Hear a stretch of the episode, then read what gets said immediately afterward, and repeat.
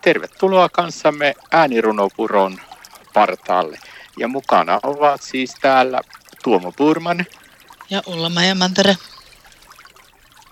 Minkäs niminen runo me ulla ja nyt kuullaan? Arki, arki. No niin, se kuulostaa aika, aika jännittävältä. Kuunnellaanpa se. Oli ihan tavallinen keskiviikko, siis ihan arkipäivä.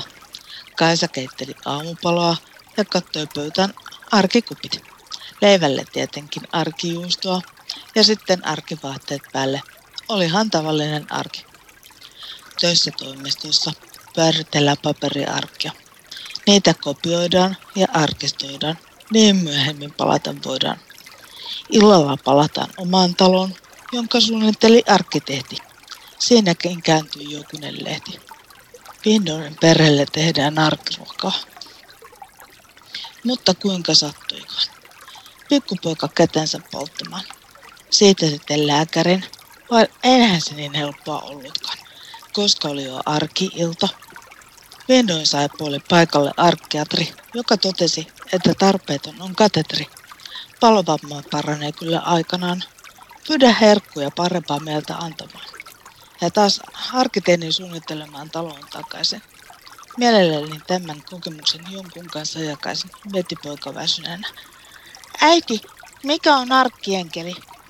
Arkkienkeli suojelee sinun untasi. Hyvää yötä. No, mikä sitten on arkipiispa? Eräänlainen pappien esimies. Hyvää yötä. Yöllä satoi kaatamalla. Tuli äidille mieleen Nuuan arke. Järkkivihollinen. Mikä sai aikaan veden paisumuksen? Kaiken tämän pohdinnan tulos pää oli aivan pyörällä, eikä hän edes Arkimedekseltä voi kysellä. Hän harrasti matematiikkaa ja filosofiaa ja voisi varmasti jotain opettaa.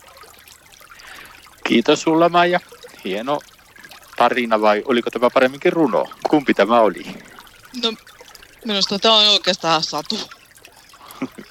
Okei, okay, mutta satujakin pitää olla. Näin vietit kanssamme hetken aikaa äänirunopuron partaalla. Ja mukana olivat Tuomo Purman ja Ulla Mantere.